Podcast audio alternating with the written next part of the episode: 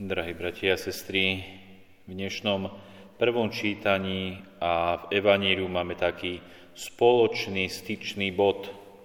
Tým styčným bodom by sme mohli nazvať to pomenovanie vrch.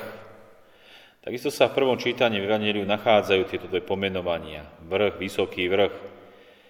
V tom prvom čítaní Boh káže Abrahámovi, aby vzal svojho jediného syna Izáka, ktorého miluje a išiel do krajiny moria a obetoval ho tam ako zápalnú obetu na vrchu, ktorý mu ukáže. A v dnešnom evaníliu počúvame, ako Ježiš vzal zo sebou Petra, Jakuba a Jána, ale nich vyviedol na vysoký vrch do samoty a tam sa pred nimi premenil. Čiže vrch je symbolom stretnutia sa s Bohom.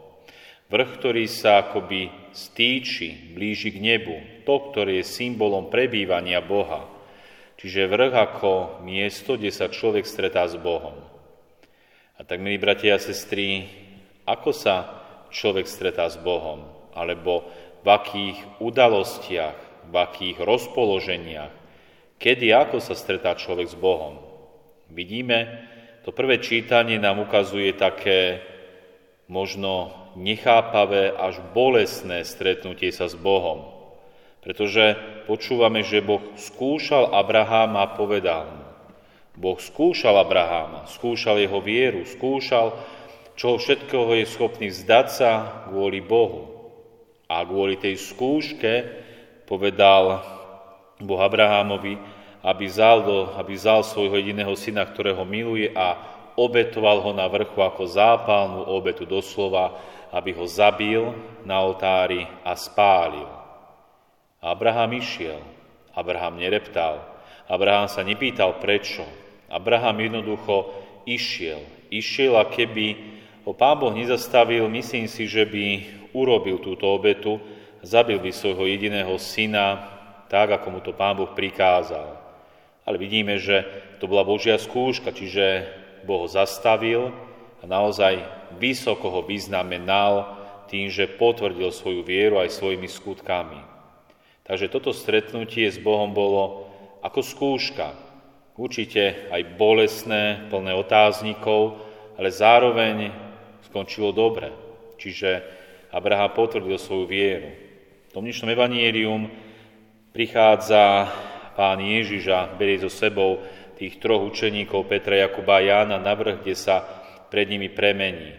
Premení sa takým zvláštnym spôsobom, ako je napísané v Božom slove, že ho odev zažiaril a bol biely, že by ho nejaký bielič na svete nebo tak vybielil.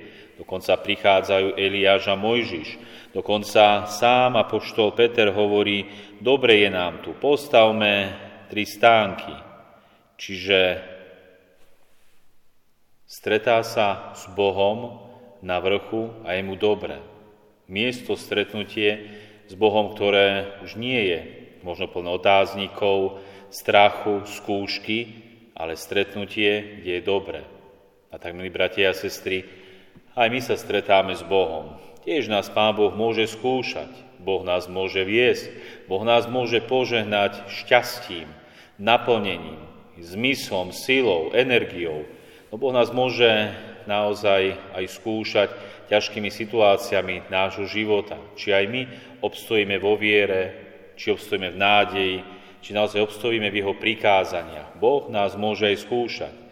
A všetky tieto stretnutia, ktoré človek môže zažívať s Bohom, nás majú viesť toto cestou života, aby sme raz prišli do väčšnosti, kde už sa s Bohom stretáme absolútne.